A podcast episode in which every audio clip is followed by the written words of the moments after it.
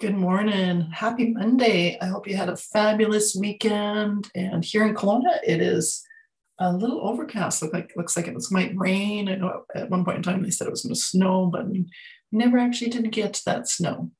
Uh, so today I'm going to talk to you about finances are a balancing act. And immediately what comes to mind is balancing our through our budget, like balancing your income and expenses and savings. Of course, that's an important part of balancing when it comes to finances. But there's a lot of other things you have to consider when balancing your finances, like fun and future. Like we have uh, usually limited amount of money to spend. So how much do we want to spend on fun and how much do we want to put away for the future? That's a bit of a balance act.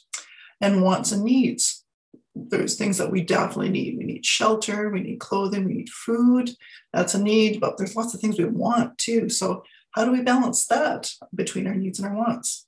And another thing to think about with a balancing act is spending or passing on. So, we work hard all our lives and hopefully we have enough money to take us through through retirement and and uh, till the end and stuff. And it's like do you do you want to leave money for your heirs or for your kids or or what have you? Or do you just want to spend it all? That's a balancing act too. So i just thought i would challenge you to think about balancing money on many different levels and planes this week have a wonderful week, and I will see you next Monday.